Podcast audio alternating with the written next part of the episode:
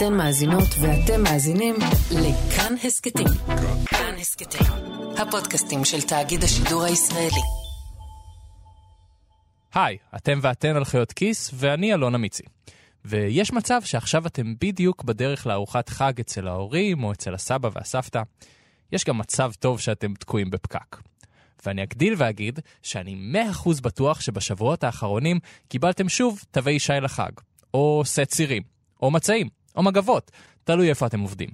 בפרק 248 שלנו, שאול אמסטרדמסקי ואני החלטנו לנסות להבין מה עומד מאחורי המנהג הזה, ויצאנו למסע מאחורי התווים והמצעים. מה שגילינו זו תעשייה ישראלית ייחודית שמגלגלת מיליארדים, והכל מבוסס על הסנטימנט הכי אנושי שיש בעיניי. למה הם קיבלו ואני לא? אז לקראת החג, ועד שתממשו את כל התווים שקיבלתם, מוזמנים להאזין שוב לפרק 248 שלנו, מסע לארץ המתנות. תהנו, וחג שמח מצוות חיות כיס. חג שמח, שאול אמסטרדמסקי. חג שמח, אלון אמיצי. שאול, לכבוד החג אמרנו שנביא מתנות, אז הנה שלי. מה זה? זה סיר מיציקת אלומיניום עם ציפוי נון סטיק איכותי בגימור שיש. יש לו ידיות ארגונומיות יצוקות המתוכננות לנוחות בשימוש. אמיצי. אתה עושה צחוק? זה סיר שקיבלת מהתאגיד מהשי לחג, אני מכיר את הסירים האלה. יש לי 20 כאלה בבית, עדיין באריזה. בסדר, שאול, מה קרה לך? עיקר המחשבה. הייתה שנה קשה, אינפלציה, שכר הדירה שלי עלה. אז בן אדם מתאמץ, ומביא לך סיר חדש מהניילונים, כי... כן, אתה צודק, כי אני תקוע איתה מהשי לחג. מה אתה הבאת לי? או, אז זה משהו שנראה לי שאתה מאוד מאוד תאהב, יתאים לך בול. זה סט מצעי כותנה איכותיים ונעימים בהריגת סטן יוקרתית ובעיטור רקמה מוזהבת. 220 חוטים לאינץ', ציפית 50 על 70, ציפה 150 על 200. שאול, אני לא מטומטם. זה גם מהשי לחג. בסדר, נו, בסדר, פשוט אין לי מה לעשות כבר עם הדברים האלה. כל חג אני מקבל את ההודעה שמגיעה לי מתנה. ובסדר, בשנה הראשונה אחלה, הבאתי סיר, הבאתי מצעים, אבל די, תוך שנה-שנתיים יש לי כבר את כל הסירים והמצעים שאני יכול לרצות בגלגול הזה. מה לעזאזל אני אמור לקחת? מגיעה לי מתנה, אבל זה תמיד אותם דברים שאני כבר לא צריך. למה הם לא מציעים לי טלפון חדש, או מחשב, או מקרר. או שיביאו לי כסף לרב-קו? או שפשוט יביאו לי כסף נקודה. אז השבוע בחיות כיס, מסע לארץ המתנות. מאיפה נולד המנהג הזה של מקומות עבודה שנותנים שי לחג? איך הסיפור הזה הפך לתעשייה שלמה שמגלגלת המון המון כסף. מי מחליט איזה מתנות אנחנו נוכל לבחור, ולמה תמיד יהיו שם סירים, מצעים ומגבות? וגם, האם מתנות לחג באמת גורמות לנו להרגיש שלמעסיק שלנו אכפת מאיתנו?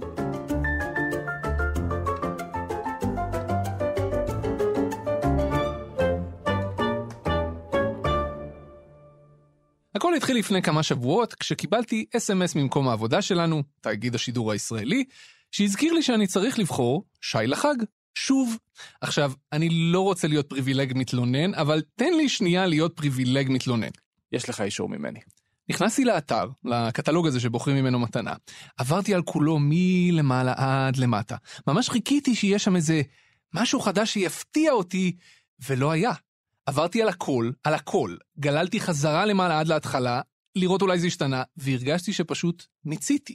פעמיים בשנה, בראש השנה ובפסח, הטקס הזה חוזר על עצמו. עכשיו, באמת, אני יודע שזה צרות עולם ראשון, אבל אני לא מצליח להבין למה יש את הדבר הזה. למה לא לתת כסף לעובדים לחג? וזהו. אז לקחתי את מכשיר ההקלטה שלי והסתובבתי במסתרונות של המערכת של תאגיד השידור בירושלים כמו איזה מוזר, ושאלתי כמה אנשים אחרים בעבודה מה הם בחרו שי לחג, ומה הם חושבים על המנהג הזה. מצעים, תמיד מצעים, קודם כל כי זה יקר, ואז כאילו, ואין לי כאילו כסף לקנות את זה בעצמי. לא יודע, זה קצת מכוער תמיד, אבל זה נוח וזה שימושי. פעם קניתי את השולחן הזה שמטעינים עליו טלפון, השתמשתי בזה אולי פעמיים, זה היה מזעזע, והיום זה בבית של ההורים של בן זוג שלי. אתה יכול לבחור איזו מתנה שאתה רוצה ממגוון מתנות, ואני לא שמתי לב שהזמן עובר, אז לא בחרתי מתנה. והבחירה הדפולטיבית של המערכת היא gift card, פשוט. את בחרת שי לחג? כן. מה בחרת? אני בחרתי את הסט צלחות. למה? כי האמת שזה פשוט במחיר טוב, כאילו זה כזה יחסית לזה שאני לא משלמת את זה, זה ממש סבבה. אבל uh, בעבר הייתי מאוד מאוכזבת מהבחירות uh, של השי לחג. אני מעדיפה לקבל פשוט את כמה שהמעסיק שלי שם על התו, או על השי לחג, במזומן. אני מסכים במאה אחוז. זה כמו עם קרובי משפחה רחוקים שלא באמת מכירים אותך, אז הם מביאים לך גרביים ליום הולדת. אתם בחיים לא תדעו מה אני אוהב, כי אתם לא מכירים אותי מספיק. גם אני מרגיש ככה. אז אחרי שסיימתי להטריל עוברים ושבים במסדרונות, עשיתי את הדבר ההגיוני היחידי שיכולתי לחשוב עליו. חזרת לעבוד. "מ, נראה לך? עליתי לקומה השלישית והלכתי להטריל את האישה שאצלה כל הסיפור הזה של השי לחג מתחיל. סמנכ"לית משאבי האנוש של כאן, גיתית רוזן אליצור. באתי להציק לך. עכשיו עכשיו? שטויות, מה עכשיו? מה זה חמש דקות? את חושבת שהעובדים מעדיפים שי לחג, או מעדיפים תנו לי פשוט כסף לחשבון, אני אשלם עליו את המס, וזהו. טוב, זו שאלה שכבר, אתה יודע, אה, מגזיני משאבי אנוש בכל העולם דנים בה. אה, כסף בחשבון אין לו את אותו ערך של תווי שי או מתנה. יש דיון בין כסף למשכורת, תווי שי או מתנה. אוקיי. ותוספת למשכורת נבלעת, לא שמים לב אליה, ואין לה ערך מבחינת התחושה. תווי שי או מתנה, אז יש עובדים שמעדיפים ככה ויש כאלה שמעדיפים ככה, ולכן אנחנו נותנים בחירה. בגדול מתנה זה יותר מסורבל, זה משלוחים הביתה, זה יותר מוגבל. לפעמים האיכות לא משהו, אתה אומר, כן, אני צריך לזה, בדיוק. וגם כמה סירים כבר אני יכול שיהיו כן. לי, כמה מגבות אני יכול שיהיו לי. נראה לי שהתקבע תווי שי בעולם גם מנוחות של מעסיקים וגם רוב העובדים מעדיפים את זה. וואלה. אבל יש עובדים שעדיין מעדיפים מתנות ולוקחים מגבות ומחליפים וכל מה את לקחת בשי לחג? מגבות. מגבות? שאפשר להחליף אותם ב-1200 שקל. בעיניי דווקא כן שמים לב לכמה מאות שקלים תוספת חד פעמית לשכר. אז אני רוצה לשאול אותך משהו. אתה שם לב למס שאתה משלם על השי לחג? מס? איך אני משלם על זה מס? המתנה הזו היא נחשבת להטבת שכר, כלומר שיש לה שווי, ועל השווי הזה אתה משלם מס, כמו כל הטבת שכר שאתה מקבל, טלפון, נסיעות, כאלה. אז אם אני פותח את התלוש החודש, אני אראה שירד לי מס על הדבר הזה? כן, אתה לא תדע לחשב את זה, אבל זה כתוב לך שם. גם אם אני לא בוחר מתנה? לפחות אצלנו בתאגיד, אם אתה לא בוחר מתנה, אתה תקבל תו קנייה באופן אוטומטי, וזה עדיין הטבת שכר, ועדיין תשלם על זה מס. טוב, אז אני מבין שאין לי כל כך ברירה, אני גם ככה משלם מס, אז אני כבר אקח מתנה. לפחות ביקשת ממשאבי אנוש שישנו את המבחר קצת הפעם? אז זהו, שמסתבר שאנשי ונשות משאבי אנוש אומנם בוחרים מה יהיה לנו בקטלוג, אבל זה לא שהם יכולים להכניס כל דבר שהם רוצים פנימה, כי הם בעצמם צריכים לבחור מתוך רשימה מוגבלת של מתנות. יש מישהו שהעבודה שלו, בין היתר, העבודה שלו זה ללכת ולבחור את המתנות שיהיו בשי לחג? יש אה, מנהלת הדרכה, רווחה ופיתוח ארגוני, שהיא אחראית לרווחתם של העובדים. אה, אז היא אחראית לבחון כל מה שקשור למתנות ולהטבות. היא הולכת לחנויות ובוחרת אה, מגבות וסירים ומצעים? אה, בארגון ציבורי זה פועל קצת יותר מסובך, ויש לנו ועדת מכרזים, ויש ספק שנקרא קורקט, שנבחר אצלנו במכרז, והוא בונה אתר מתנות. מציע לנו את המתנות, את התווי שי, את האפשרויות, ואנחנו בוחרים בהתאם להיצע שלו. אה, אז זאת אומרת קורקט קוראים ליבואן הזה? לספק הזה? אני אחפש אותו, אני רוצה לשאול איך הוא בוחר. אתה יודע מה זה אומר. אתה חושב את מה שאני חושב? בטח שכן. טוב, אנחנו ב... אני לא יודע, אזור התעשייה של טירה? אני לא יודע איך להגדיר את זה. צורי גל. ואנחנו בכניסה לקורקט מתנות, המקום שממנו באים כל השי לחג. בגדול, המקום ממנו יוצאות כל המתנות לחג נראה... הוא באמת נראה כמו ארץ המתנות. שים לב, ציוד כן. נכנסנו למבנה של חברת קורקט. זה מחסן לוגיסטי גדול כזה, כמו שאתם מדמיינים, עם משרדים מעל לקומת המחסן עצמו. רק שבניגוד לכל מחסן אחר, במשרדים של קורקט, היו ממש המון מתנות לחג בכל פינה, אבל באמת בכל פינה, במדרגות, בשירותים, בלובי, במסדרונות. אפילו כל העובדים והעובדות במשרדים ובמחסן יושבים על הכיסאות גיימינג האלה שכל הזמן רואים בקטלוג. ובאמצע כל המבנה הזה, בקודש הקודשים שלו, מאחורי קיר זכוכית יפה, היכל תצוגה אדיר של כל המתנות לחג באשר הן. פה כל מה שאתם רואים זה תחום השואבי אבק, ניקיון, שואבים רובוטים, מנקי חלונות רובוטים. כל התחום הזה זה תחום של המוצרי חשמל. מיקסרים, מעבדי מזון, אה, כל מה. שקשור פה. זה יניב רוקמן. אני סמנכ"ל המכירות בחברת קורקט ואחד השותפים בחברה. היא חברה שקיימת כבר מעל 30 שנה, ומתעסקת בכל מה שקשור במתנות לארגונים, חברות, ועדים, אה, שיווק, רווחה. בעצם אנחנו הראשונים במדינת ישראל, בערך לפני 13 שנים, ששינו את שיטת נתינת המתנות בישראל. יניב הוא המאסטר של המתנות לחג. הוא קם בבוקר וחושב מתנות. הוא הולך לארוחת הצהריים וחושב מתנות. הוא הולך לסרט בערב עם הילדים וחושב מתנות. לא פגשתי בחיי בן אדם שכל כך כל כך מושקע רגשית בדברים האלה שאנחנו מקבלים פעמיים בשנה. אם בעבר היו בוחרים על מתנה והיא הייתה נמסרת לאלף עובדים, זה לא היה מרגש אותם לא משנה איזה מתנה, כי זה לא יכול להתאים לאלף איש. ובעצם ברגע שנולד הגולם הזה שקוראים לו טלפון נייד, אני יכול ברגע אחד לדעת בשלושת אלפים עובדים מה כל אחד רוצה לקבל לחג. אה, וכדי לייצר 100% שביעות רצון אצל העובדים, הבנו שאנחנו צריכים ללכת הכי רחוק שאפשר ובאמת לעשות מתנות פרסונליות שהבן אדם בוחר בדיוק מה הוא רוצה. אח של יניב, ערן רוקמן, והשותף שלו, עמיחי קילשטיין, הקימו את קורקט באמצע שנות ה-90. החשיבה שלהם הייתה כאילו שהתחום שלנו היה נורא משעמם בזמנו. זאת אומרת, רוב המוצרים היו נורא נזהרים של בין אישי לבין עסקי. ואז הם נותנים לך תמיד פולדר שחור, עט כסוף, הכל היה נורא שמרני. ואז התחיל ההייטק לפרוח בישראל, ואנחנו היינו חבר'ה מאוד מאוד צעירים, שרצו מוצרים יותר מגניבים ויותר צבעוניים. אני אתן לך מתנה שאתה תצא מפה, אתה תהיה מבסוט שקיבלת אותה. אה, ומשם זה נולד, מלזהות צורך שצריך ריגוש וחדשנות בתחום המתנות והמוצרי פרסום. חברת קורקט היא לא היחידה בשוק, אם כי היא כנראה הגדולה ביותר. חוץ ממנה, יש גם את רשת פוקס, שחזקה מאוד במתנות, פשוט המתנות שלה. יש את הייטק זון, שהיא בעצם מועדון חברים שמתמקד, כמו שאתם יכולים לנחש, בעובדי הייטק, ויש גם את ביימי ועוד כמה. אבל יניב טוען שהתחרות העיקרית שלהם היא לא מול חברות מתנות אחרות, אלא מול התווים לחג שהעובדים יכולים לבחור בהם. אני חייב להיות אטרקטיבי מאוד במחיר אחרת, יבחרו את התו. אתה חייב להבין, ברגע שאני סגרתי עסקה עם כאן 11, השלב הבא זה שאני צריך לשכנע אתכם העובדים לבחור באמת במתנה ולא בתו. בסוף כולנו ישראלים, כולנו יהודים, כולנו יודעים מאוד מהר לעשות מתמטיקה ולראות המוצר הזה שווה לי או עדיף לי ה-400 שקל לסופר. אז יניב וקורקט צריכים כל שנה להחליט מה נכנס לקטלוג המתנות. וכמובן שתמיד יש את המוצרים המוכרים שכולנו מכירים, אבל כל שנה יש גם כמה דברים חדשים. לפעמים גם דברים לא קונבנציונליים. זה לא כזה פשוט למצוא מוצר שאנשים יאהבו. ושהוא לא יהיה נישתי מדי. קודם כל עכשיו כרגע כבר יש שני אנשים בתערוכה בברלין, שהם הלכו לראות את הקטע הבא בתחום האלקטרוניקה והטכנולוגיה. זה אגב מכשיר שהלך המון בתחרונה באופן מפתיע. מה זה? כי גם אנחנו שיש את חוכמת ההמונים, בסוף יש מוצרים שאתה לא מצפה ופתאום כולם רוצים אותם. מה זה? לא אתה תהיה מופתע. זה מכשיר לכושר שברגע שאתה עומד עליו, יש לו גם רצועות לידיים שמתחברות, וגם רמקול למוזיקה. עכשיו אני ברגע שאני עושה לו סטארט, אני יכול לבחור תוכנית והוא מתחיל להרעיד אותי. הוא כמו רצפה רועדת, עכשיו, ברגע שאני נותן כיפוף, רואה? אתה רואה שהגוף שלי הוא, הוא גורם לי, בלי שאני רוצה, לחזק את הגוף. אוקיי? Okay? זה עכשיו הולך ומתחזק. אני לא סתם מדבר ככה, זה פשוט קשה.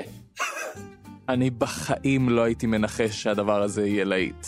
אגב, גם בחברת קורקט לא תמיד קולעים בול. היה לנו פעם איזה מוצר שהוא משקולות, שלא שיערכנו כמה זה כבד. כלומר, המשלוח של זה עלה פי שתיים, אי אפשר היה לסחוב את זה במקום העבודה כי זה נורא כבד, וזה היה טעות, כי לא חשבנו איך הוא ייקח את זה הביתה, או המשלוח, למשל הפסדנו על זה 150 שקל על כל סט. למה? כי הייתי צריך לשלם יותר הובלה. אז המשלוח עלה 50% מהמוצר בגלל הנפח והמשקל שלו. אתה יודע מה זה מזכיר לי? את המגהץ האנכי של חבר. אנו שמחים שהתחדשתם במגהץ אנכי של סמוראי. בסרטון זה נעבור על תהליך הרכבת המגהץ. כל חג, ארגון חבר, ארגון הרווחה של משרתי הקבע והגמלאים, עורך יריד בגני התערוכה. ומוכרים שם מלא מוצרי חשמל ובית בהנחות. ובנוסף לכל זה, הם מביאים לכל מי שבא מתנה חינם. ככה בעצם אתה בא בשביל המתנה, ואז אם אתה כבר שם, אז תקנה משהו. אז בפסח הקודם, המתנה שהם חילקו הייתה מגהץ אנכי. שזה כמו מגהץ רגיל, אבל אנכי. אני זוכר את זה, אני זוכר שהגעתי לתחנת רכבת השלום, וכל הרציף וכל הרכבת היו מפוצצים באנשי קבע שהסתובבו עם קופסאות שחורות זהות שהיה כתוב עליהן מגהץ אנכי. כל מקום שלא הלכת ראית מגהץ אנכי.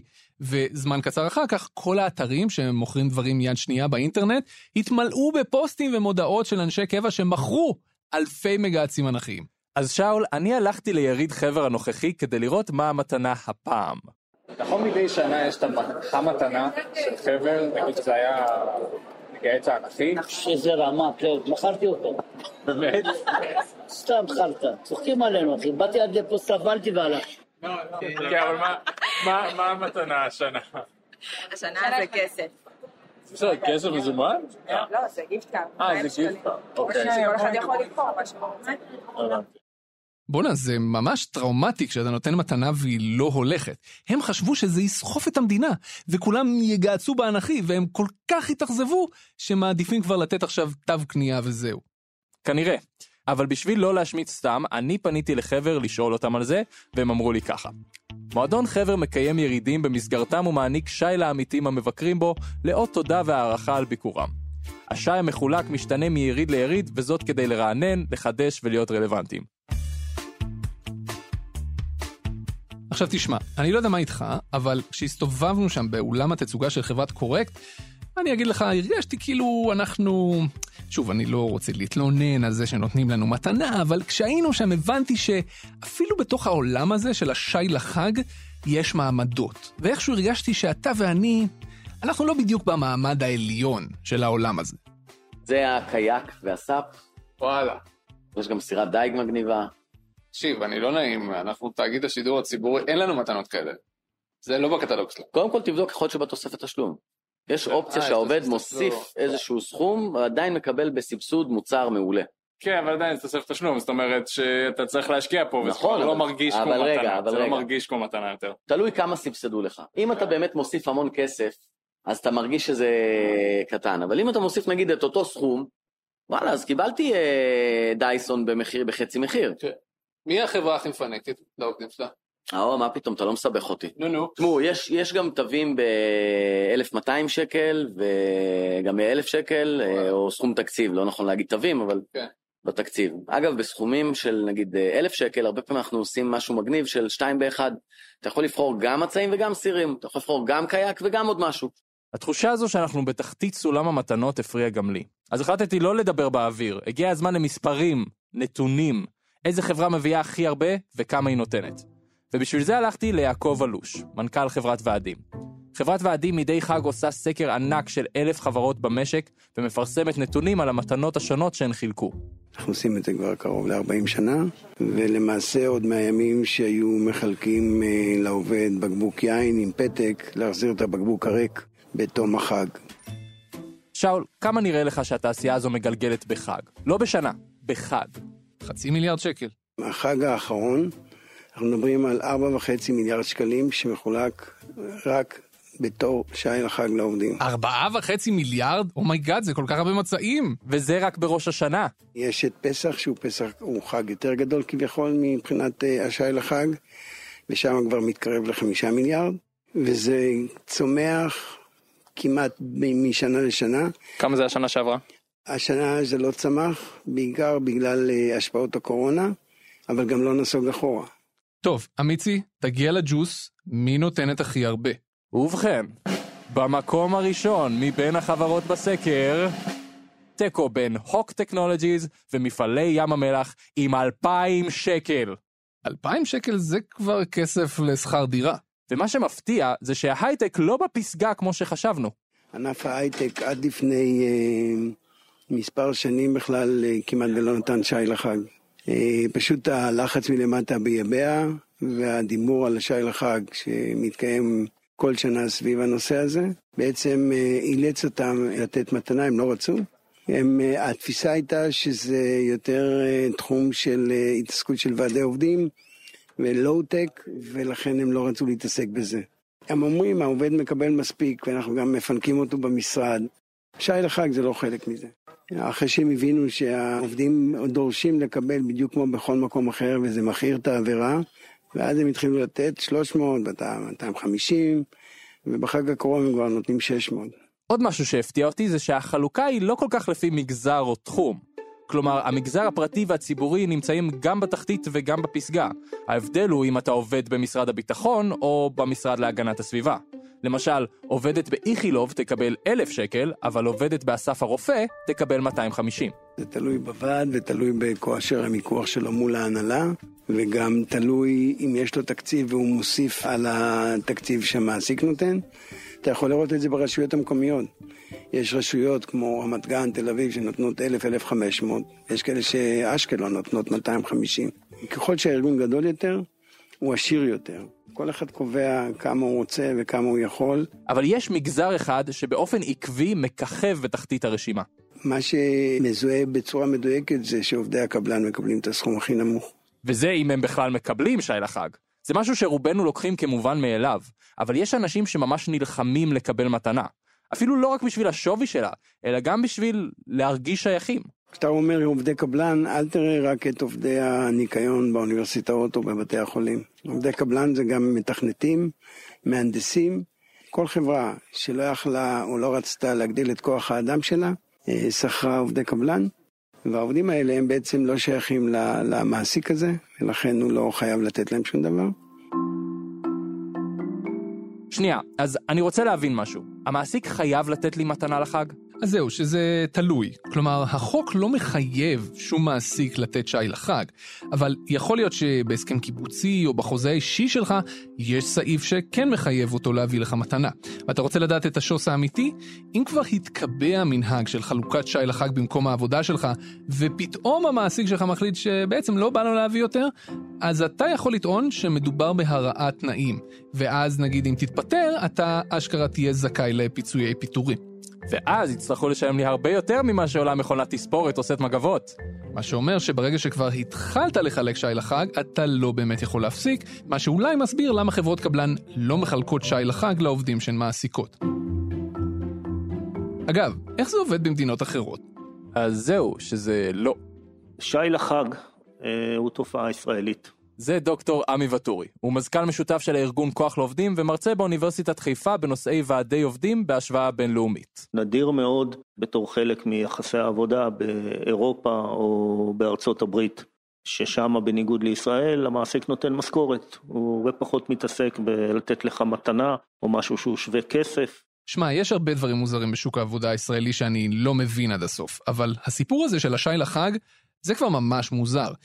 אם זה לא קורה אפילו במדינות שהן הרבה יותר מדינות רווחה מאיתנו, כמו באירופה למשל, איך כל זה התחיל פה בכלל? מי היה הראשון שאמר, היי, hey, מגיע ראש השנה, אולי כדאי לקנות לעובדים שלנו משהו נחמד, איזה סט מצעים. אז אין לנו איזשהו ממצא קדום שיכול להראות מי הייתה החברה הראשונה ממש, אבל הנה ההסבר שדוקטור ואטורי נתן להיווצרות התופעה הזו. המקור של התופעה הזאת היא בהסדרים היסטוריים שבהם ההסתדרות העדיפה שהוועדים שלה יעסקו יותר בנושא רווחה ופחות בנושאים הגדולים של שכר ותנאי עבודה כוללים שאותם היא השאירה לעצמה. ההסתדרות לאורך הרבה מאוד שנים אה, הייתה בסוג של עימות מול הוועדים אה, במטרה לרסן אותם, שלא ידרשו דרישות שכר חריגות, שלא יקיימו שביתות שהיא לא הרשתה וכדומה. ולכן השאיפה שלה הייתה שהוועד הטוב הוא ועד שלא כל כך מתעסק בשכר או בתנאי עבודה, ומהבחינה הזאת היא למקד את הוועדים בנושא של מתנות לחגים ורווחה אה, היה פתרון נוח. אז בעצם דוקטור ואטורי אומר שהוועדים לקחו לימונים ועשו מהם לימונצ'לו. ועם השנים זה רק השתכלל וזה גם נהיה איזשהו סמל סטטוס של חברות.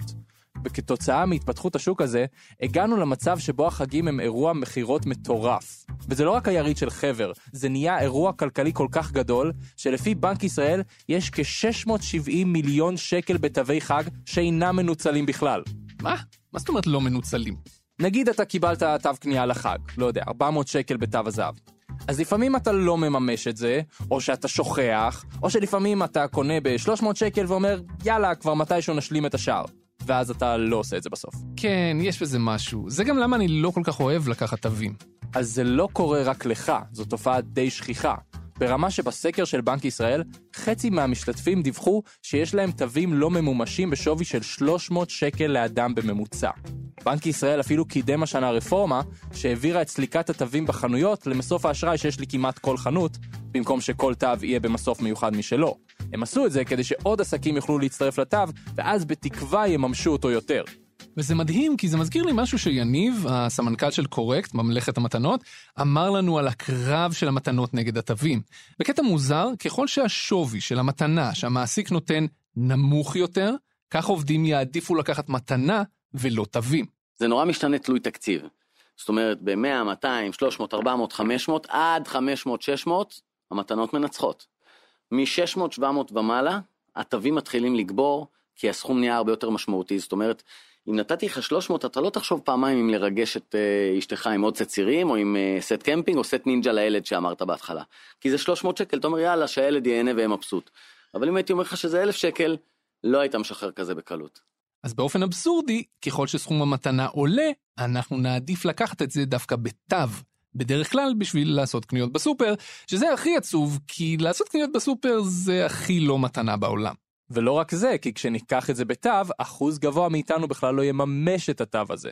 בקיצור, החגים האלה הם חגיגה של מתנות, לא רק לעובדות והעובדים, אלא גם למחלקות משאבי אנוש, גם לוועדים וגם לכמה חברות שאף אחד לא מכיר, כמו חברת קורקט שחיה על הביזנס הזה של המתנות לחג.